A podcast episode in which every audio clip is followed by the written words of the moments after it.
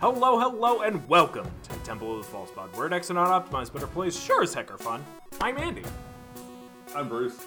Uh, and today, you ready? We've got a Yeah. deck tale. Woo! Uh, for those who don't know, de- our deck tales are just deck decks that we like to tell little stories about. Get it? Deck tale. And DuckTales is a popular animated children's show from the 90s We're featuring. Scrooge McDuck and his and Donald's nephews. What's the relationship between Donald and Scrooge? Do you know? I don't. Okay. Well, They're from but the same duck family. maybe. Is it like. I think Scrooge McDuck is Donald's uncle, but not Huey, Dewey, and Louie's father. So just like a different uncle, different parents, sibling. I don't know. I think uh, it doesn't matter. Really, who gives a duck? There you go. I, I completely lost track of what we were talking about, but it's a deck tale, and Bruce brought a deck. You want to tell us about Glissa, the Traitor? Let me tell you about Glissa the Traitor. So uh, it costs uh, black, green, green. It's a three-three with first strike and death touch. Whoa, a 3 and 3 death for touch. 3? Yes. That's some pretty good value. and it's first strike and death touch. Wow. And uh, wow, you know, there it's rare to find two creature abilities that work so well together. Um, so whenever a creature an opponent controls is put into a graveyard from the battlefield, you may return target artifact card from your graveyard to your hand. That's what Glissa does. You can take a wild guess without even going and clicking the link as to what my deck does. You will be not you will not be surprised to find out there are a lot of artifacts and a lot of ways to kill my opponent's creatures or make them sacrifice those creatures or somehow make them put the creatures into the graveyard. Yeah. Yeah. Um, as always, we've got deck lists provided in the description. Yeah. Uh, where do we even begin with this? This, I, I love, as you said, first strike and death touch as, as a thing. Like it's just a great, great thing, especially as a three three. I think that really makes it even more powerful because you can block with three creatures, and Glissa still kills them all. it's funny with this i've had other decks where you know i use glissa aggressively and this one is not one of those uh, it very much sits back and plays defense i'm not willing to risk swinging glissa in to have somebody you know give some kind of surprise block. and cause issues or just let it through Mm. and take take a tiny little three points of commander damage, which in the greater schemes is scheme of things is irrelevant. And look, now it's tapped, and it the first strike death touch doesn't mean anything.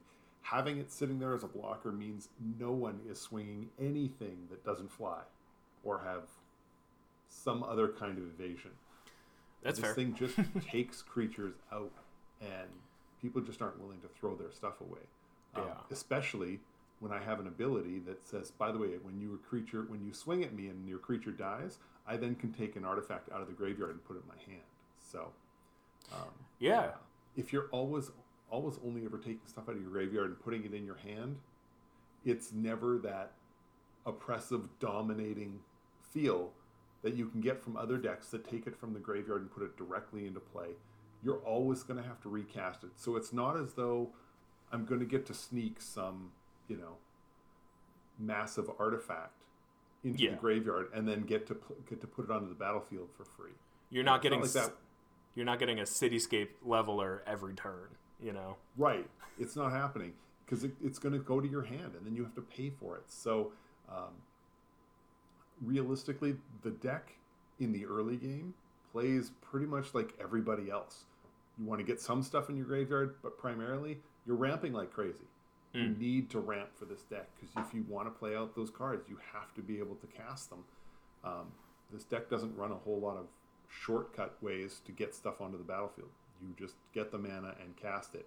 So, um, you know, so for your Wurmcoils and your and your steel hellkites and all that sort of thing, you just need the mana. So, Yeah. um, I will say the ramp, the ramp package is tailored with Glissa's ability in mind. I mean, uh, your Wayfarer's Bauble is cute, but it's far more effective when you can get it back in your hand and play it back out again and do it again. Um, and the same go. I mean, I've got Wanderer's Twig in here, and you know, A what now? probably a exactly. Wanderer's Twig, Twig is a one mana artifact, and for one, you can sack it, search your library for a basic, reveal it, and you put it in your hand. So it's not ramp, but it guarantees you're dropping a mana every turn. It's yeah. Um, it's the less exciting half of rampant growth. Right. So for a lot of folks, they're going to look at this and be like, "No, I don't think so." And I completely understand that, but it's in here because it co- because because the cheap it's the cheap cost. Like Deathrite Shaman is another one. Uh, it looks at the stuff that's in in the graveyard because I'm constantly putting stuff in the graveyard and using that as a way to ramp, and you know, so that's sort of be- so that's sort of a benefit there. Um, and the other one, like Lotus Petal, is in here. It's in here because I have it, Yeah. but you know, and why not? It's free, so Yeah. you can always put it in your hand, and basically you're putting it right back onto the battlefield. Uh, and Revel in Riches, I also have another ramp. I'm never sure whether this should be in ramp because it costs five to begin with, but uh, I mean, whenever a creature an opponent controls dies, you get a treasure. Well, that's what this deck does Yeah. it's trying to kill opponent's creatures. This is, you know, so why not get the benefit for doing what you're already trying to do? So, Yeah, Revel in Riches for me is always that balance of like, am I using this for ramp or am I using this for tertiary value? And like, it's never about the win condition for me. No. Because like, nobody wants to do that. I mean, plenty of people do, and it, good for you, I guess. Uh, but it, it just feels so one note. Uh, having done it once, I'm like, yeah, I did it. Okay, and achievement unlocked. yeah, Um, I I felt the same way. I, I've done it once with this deck, Yeah. and after that, it was, you know, every time you play it, it's like I have no intention of trying to use the win con. You know, just know that I will be, burning burning these treasures up as fast as I can get them. Right. Um, So. And it's interesting. So you built this deck.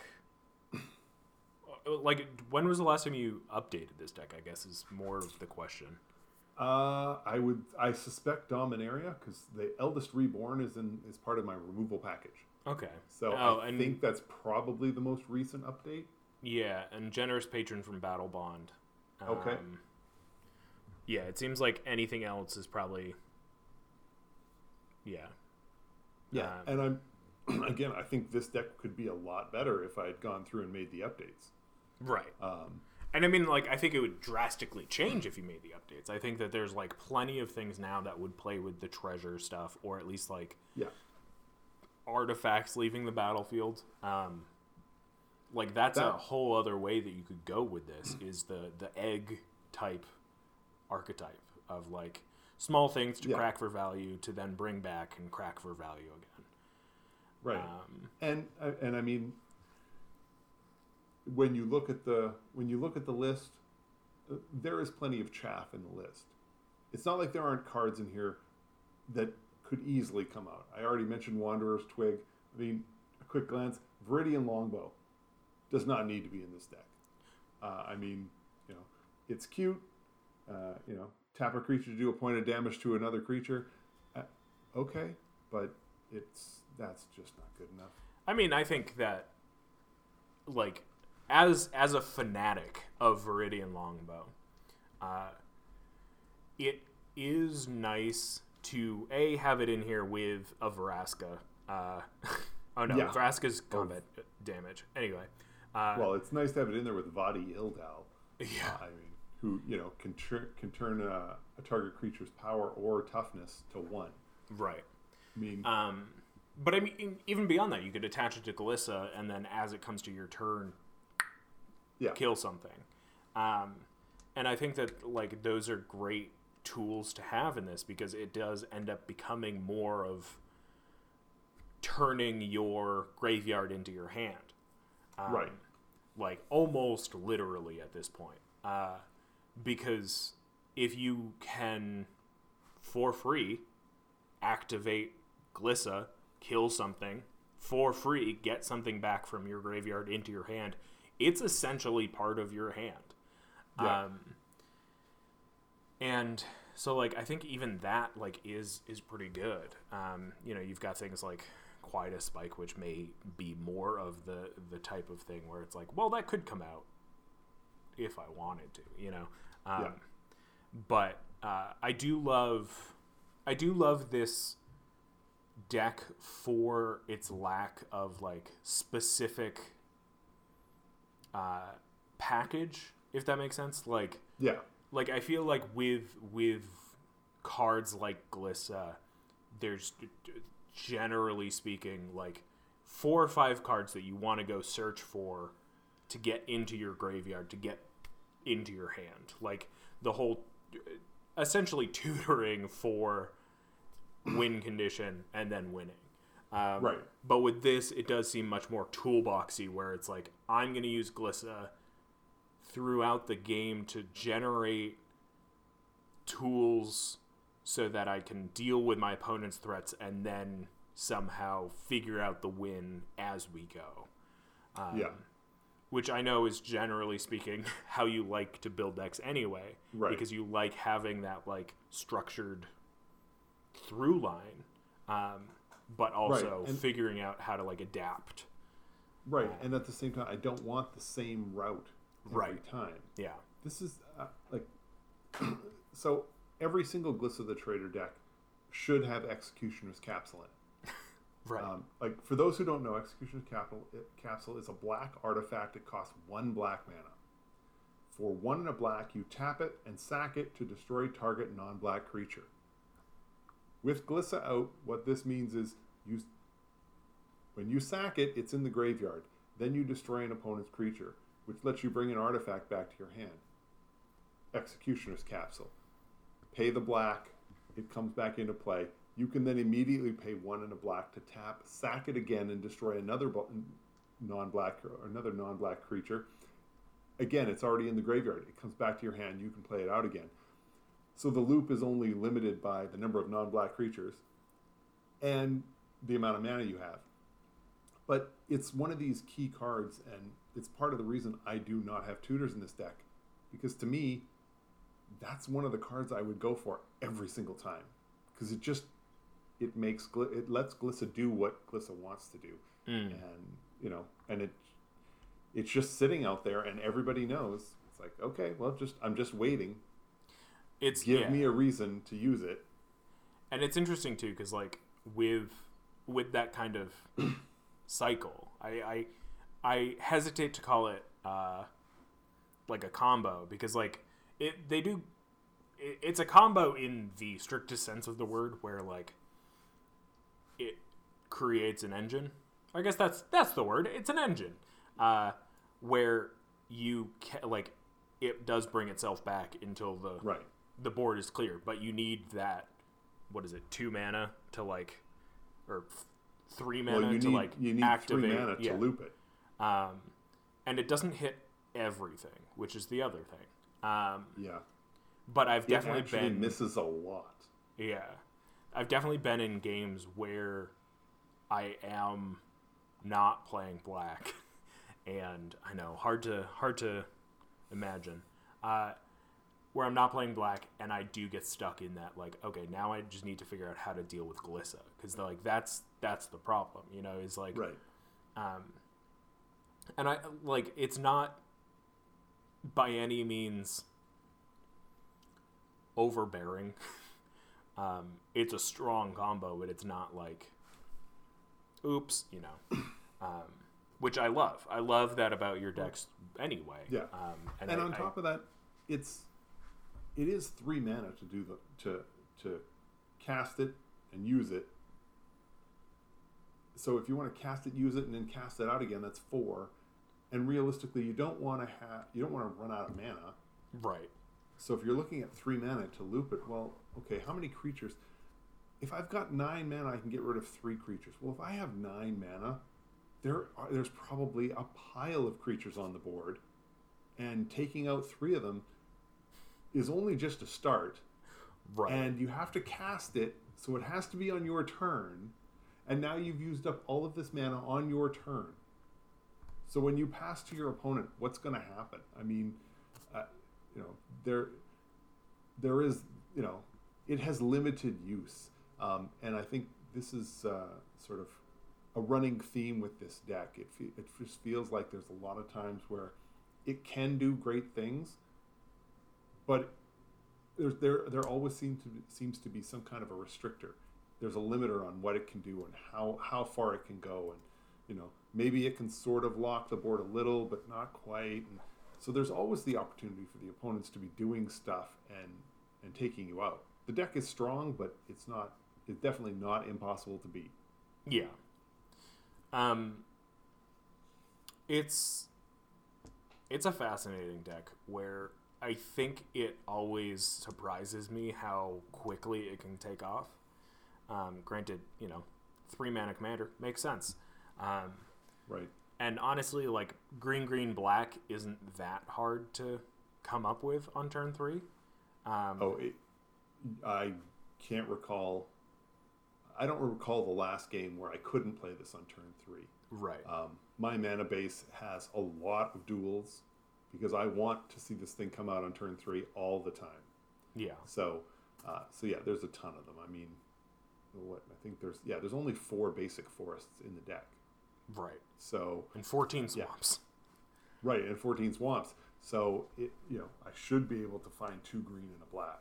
Yeah. In the first in the first three mana. So especially with the ramp that you have and especially with the card draw that you have um, and it's it's always fun too because like beyond that like even if it does take you further than turn three to get glissa out because you can't get glissa out with the Sol Ring so there goes that ramp Yeah. um, and you know signets aren't gonna help you with glissa uh, or at least like ramping into Glissa, because you're going to be playing a Signet on turn two, unless you get the turn one Sol Ring. Uh, Right. And then so turn three, you're playing your third land.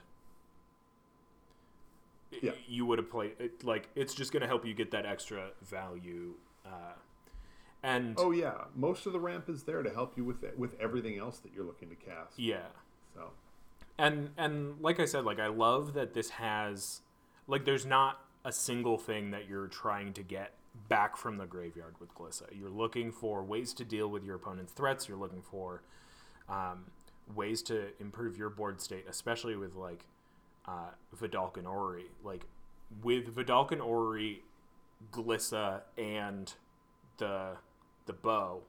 What is it? The the Viridian Longbow.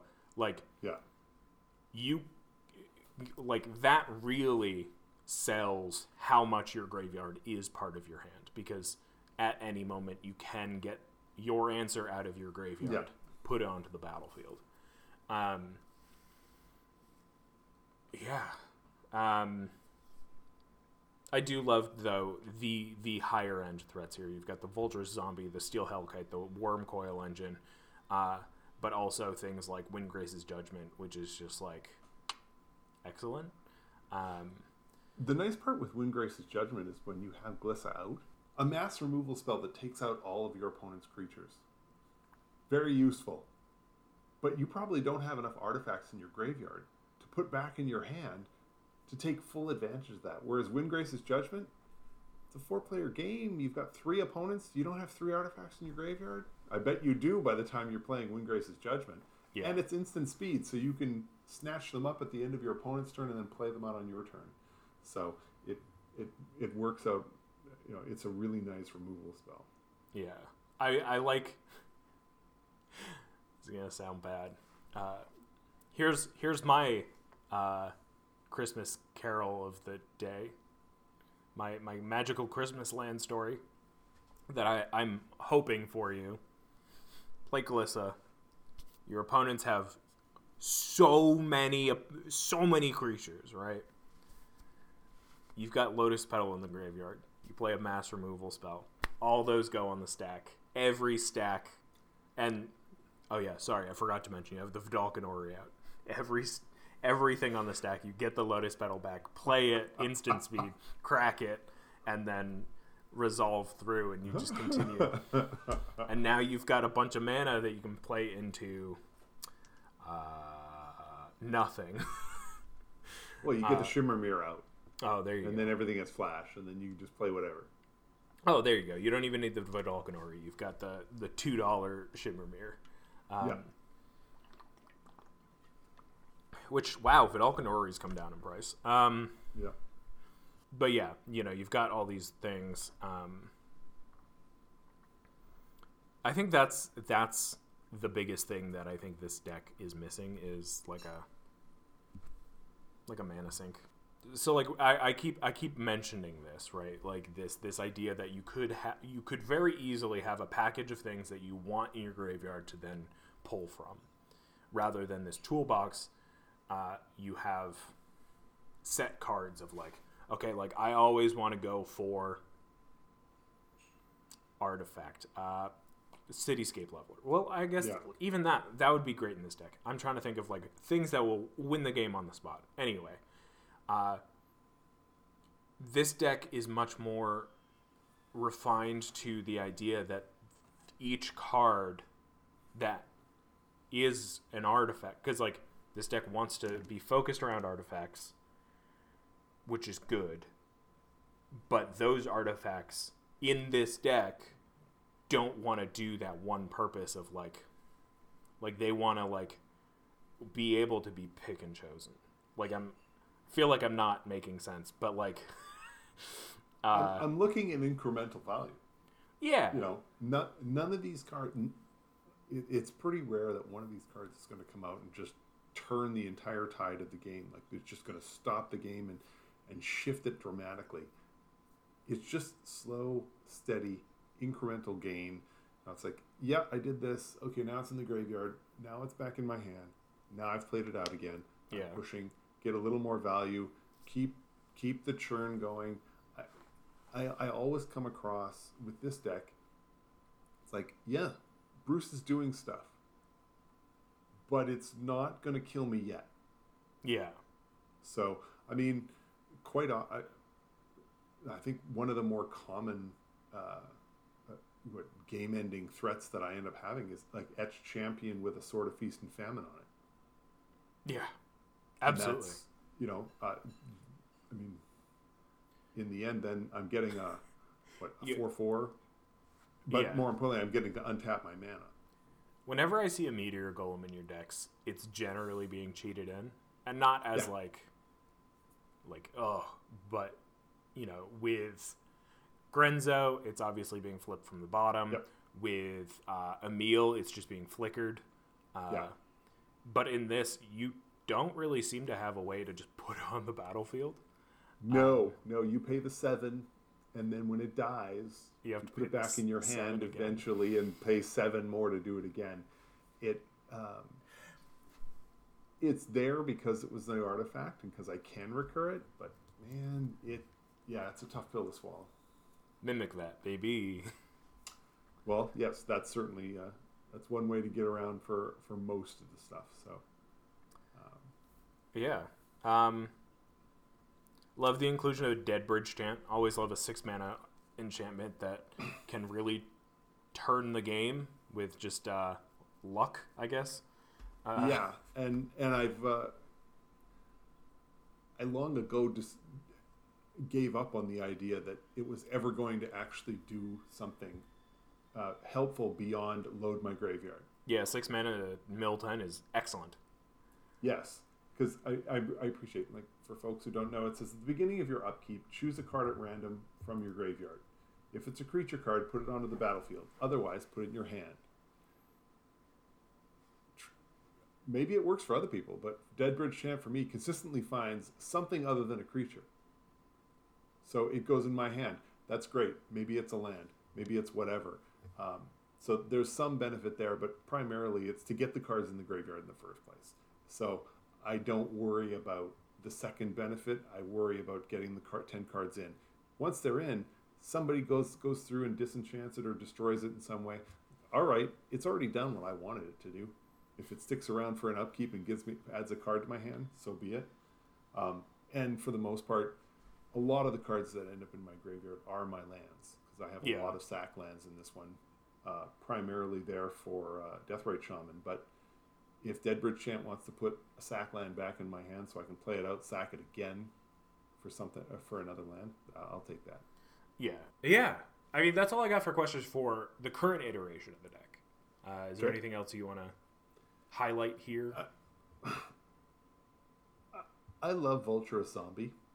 okay. and I appreciate that it's probably a card that isn't specifically good in this deck, other than I'm trying to kill off my opponent's car- creatures, so it gets more counters that way. But um, the counters on this on on Vulturous Zombie because it's opponent into any opponent's graveyard from anywhere, so discard counts and everything.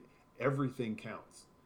Uh, The the, I mean, you can use a spin down because you're practically spinning it that fast Mm. to count up the plus and plus one counters that go on this thing. I really like it. It's very basic. It's pretty straightforward, and it doesn't have any kind of protection, so it oftentimes just dies. But um, yeah, I love this. I love that card, and I think it's uh, it's it's created more threatening board states than than a lot of the other cards on the board uh, What- or in the deck. Yeah, what I find fascinating about Vulture Zombie is I think it would trigger a lot more than I would realize, considering like anything off of like impulse draw eventually goes to the graveyard, Yeah, kind of sometimes, uh, and so Right. like you really have to kind of pay attention to that. But also with uh, tokens being so ubiquitous, it's Yeah. going to trigger a lot less than you would.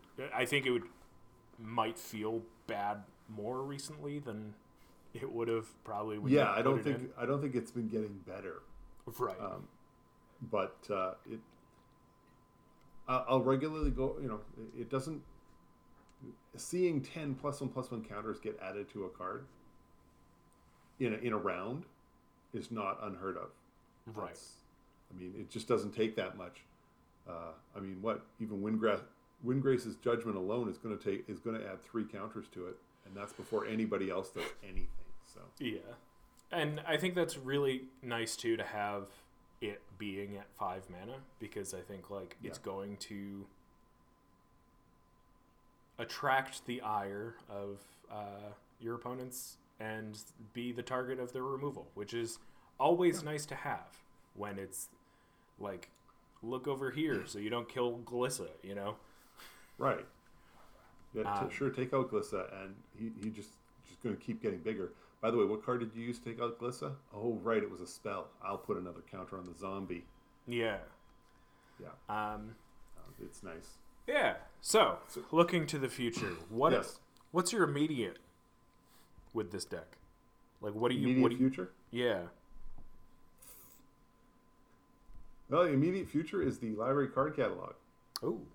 Uh, this deck is uh, this deck is coming apart. Um, it uh, I've had it for a long time, and unfortunately, it just I'm at the point now where I feel like it plays the same way too often. It's, it's too frequently it it bogs down against opponents that are just black or that have just black creatures because it doesn't do enough. It, it, it's all a lot of it is so much of it is non-black. Yeah. Um, it, uh, I feel like it plays the same way. I, I mean, I think it could have. I probably could have given it a major overhaul, changed a lot of the cards in it, you know, or made a made a conscious decision, be like, okay, Glissa and everything else is artifacts, and just forced it that way, and you know, just to try something different. I, I- think there were options, but at the time, it just it was the least fun of the decks that I had, and I had a new deck coming, and well, I'm trying to keep to 15 decks. So, new deck comes, one deck's got to go. So, right now, it's uh, like I said, it's sitting it's sitting in the card catalog, um, and at some point it'll come back. Um, probably not in this exact iteration. I suspect I will upgrade significantly, but uh, yeah, it was you know, it, it it was time. It was time. so, are you replacing it with another Golgari deck? Is your yeah, I deck replaced it. I replaced it with Mazirek. Oh, okay. Yeah, Uh, I'm sure we'll hear from Mazirek soon. Oh yeah, very Uh, soon, very soon. So, with with it going away, Yeah. uh, I think it's much easier to think about upgrades. It's easier to think about Yeah. things that you would do differently, say next time. Uh, because like normally I'd ask like, oh, how how what do you, what is your upgrade strategy? What is what are you taking out and putting in to make this do what you want it to do more? Um, but obviously with with it being taken apart, it's much easier to think about how would I build this differently because it's it's essentially from the ground up. Um, what what would you like to see more from this deck, knowing the direction of green and black has gone over the past, say, five years since Dominaria? the fundamentals of the deck, you know, your ramp package, your card draw, I could definitely just go straight artifact. It just isn't that hard anymore. There's there are enough ways to to make that work. Um, when the deck comes back, I'm seriously thinking considering a Voltron option. Um, I didn't want to do that this time because I already have a couple of decks that that already go down that route, and I don't want all of them going down that route. But I think Glissa the Traitor with a pile of swords, with uh, you know, I mean, the Swift boots and the Lightning Greaves are already there. The Whispersilk Cloak is already there. It really wouldn't be that much work to add in a few more pieces of equipment, which, when someone gets rid of them, will get played right back out again because it's Glissa. Um, I think that it can loop around.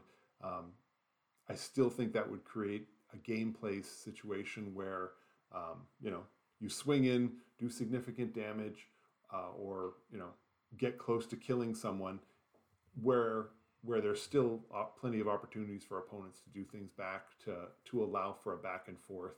Um, I think the worst thing is you know if you're running Voltron and then suddenly you realize you've got a Voltron that that's a that's a one kill. It's a one kill engine. I don't want that. So, um, so it's it, that's I think sort of the way I'm looking at. Um, but I mean, there's Yeah. so many, so many cards. I think it's interesting because it's very easy to from from today's perspective to go more of the at least for me maybe like Yeah. you you went the Voltron route. I think personally I would think of it of going more of the like the like aristocrat route but Sure. like the the artifact based aristocrat route you know we've got Okay. things like Nadier agent of the dust Mhm. mill which we've had a whole episode about uh, a deck that i have based around this where itself gets bigger when a token you control leaves the battlefield granted this is less token based currently but like yeah, Yeah, that can change dramatically, especially when you're looking at card drawing, you're looking at artifacts. I mean, I don't think it's that difficult to start making a pile of clues. Something like, a, um, you know, when you start figuring out what is it, assembly worker. yeah Uh, it just uh, no uh, ba, ba, ba, or ba, it's not assembly worker. Academy Manufactor Thank you. Yeah. Um, It just it, things can spiral very quickly. Um, yeah One thing I wouldn't change is there would be a temptation to put in the the more expensive artifacts, you know, the ones that dominate a board. Um, but that only really makes sense if I've got a way to cheat them into play. right And Glissa kind of kind of nullifies that right off the bat. It's, yeah it, it wants you to put them in your hands. So I don't really want a pile of cards that are going to cost a fortune. Like we already said, Meteor Golem is tough if the only option I've got to cheat it into play is a. Uh, yeah so if you're relying on mi- Mimic Vat as your only option, well, ugh, that's not that's not really where you want to go. So Um, and it's interesting too because with with my Nadier idea, like it, so it makes Nadier bigger as tokens leave, but also when Nadier leaves, you make a wide board state to kind of like protect yourself until you get anything back online, or Yeah. just go with that. Um, and then I was like, oh, but like you know, then I would rather like maybe with Nadier being more of a focus, have Nadier be the the commander, and then I'm like, well, then that just changes the deck entirely.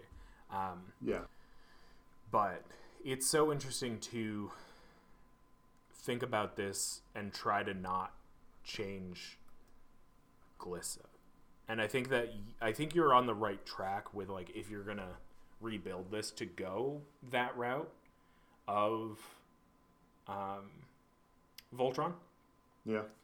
And I think with that you would then need to add vigilance. Uh, our our favorite word Yeah. uh, because this does heavily rely on Oh was yeah. it doing the thing. It's either Yeah. you got got to go vigilance or got to go lure. And uh, who likes playing lure? Yeah, I mean, it, given the number of uh, indestructible creatures that are floating around, it, you know, Or shield counters? First, first strike death, yeah, or shield counters. First strike deathtouch. Well, now suddenly you need trampler flying just to get through, and it, it just it makes things difficult. But um, No, I think yeah, this no, I deck's think great. there's, I think there's, I think there are all kinds of options, um, and I would be curious to see, um, just to see this deck as straight, straight artifact, um, and you know how fast can I ramp? You know, start looking at a pile of treasures and. Uh, in the hopes that I'd be able to cast two or th- you know three or four different things every turn, but who knows? We'll see. We'll see how it. Uh, we'll see what happens in the, in the next uh, in the next year or so. Uh, cool. Anything else you want to add to this? Uh, not really. I think. Uh, I mean, Glissa had I don't know seven year run. Um, it was. Uh, it, it's been around a while, and uh, saw a few a few edits, and probably could have seen a few more uh, if I were to. You know, if I'm just changing a handful of cards, it's a lot of that non-black removal. I think is where I would go. I'd want to change that. Uh, I mean, Chupacabra was always supposed to get into this thing and never did. So, Yeah. but oh well. Um, yeah, that's always tough too, because it's like, then ha- like, do you want to recur the chupacabra? Eh, It's all these things, you know. and how do you recur the chupacabra? So, Right. Yeah. Um. Yeah, uh, I think it's great. I love this deck, as I said. Uh, I I just love the I love the the design space that they played with here that I feel like we don't get nearly enough of lately because I think we are just like so we get so many legendary creatures every Yeah. every set that I feel like a lot of them tend to end up being either too vague or too restrictive.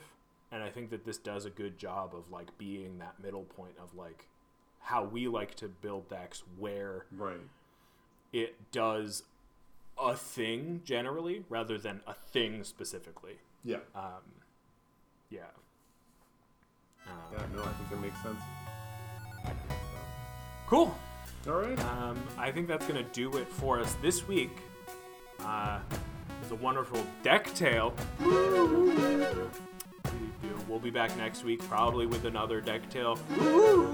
Uh, uh, so, thank you for listening. Thank you for watching. If you're watching on YouTube, because we got the cards on the screen, we got these cool little boxes around our face. Uh, we got this cool background that's like moving fog. It's it's rad. if you're not watching on YouTube, go go click that subscribe button. And in fact, if you're watching on YouTube and you're not subscribed, do it. Do it. Uh, but uh, thank you. Uh, we're Temple of False Pod. Word decks are not optimized, but our plays sure as heck are fun. I'm Andy. I'm Bruce. That's Bruce. Thank you for watching. Uh, play some magic for me. Have a great night, and may your fifth land be the temple. Wait, wait. Before you go, I uh, just wanted to say thank you for listening. You can reach out to us via email at falsepodmtg at gmail.com or on Twitter at falsepodmtg. Bruce is at Mana Burned, and I'm at Andy Weekend, though you'll definitely notice I use the podcast Twitter far more often. Now that we've got you here, make sure you subscribe, like, rate us on uh, whatever podcast platform you use. It helps us out, it gets us more reach. Subscribe to us on our YouTube channel, uh, like a video there, leave some comments for more casual enjoyment.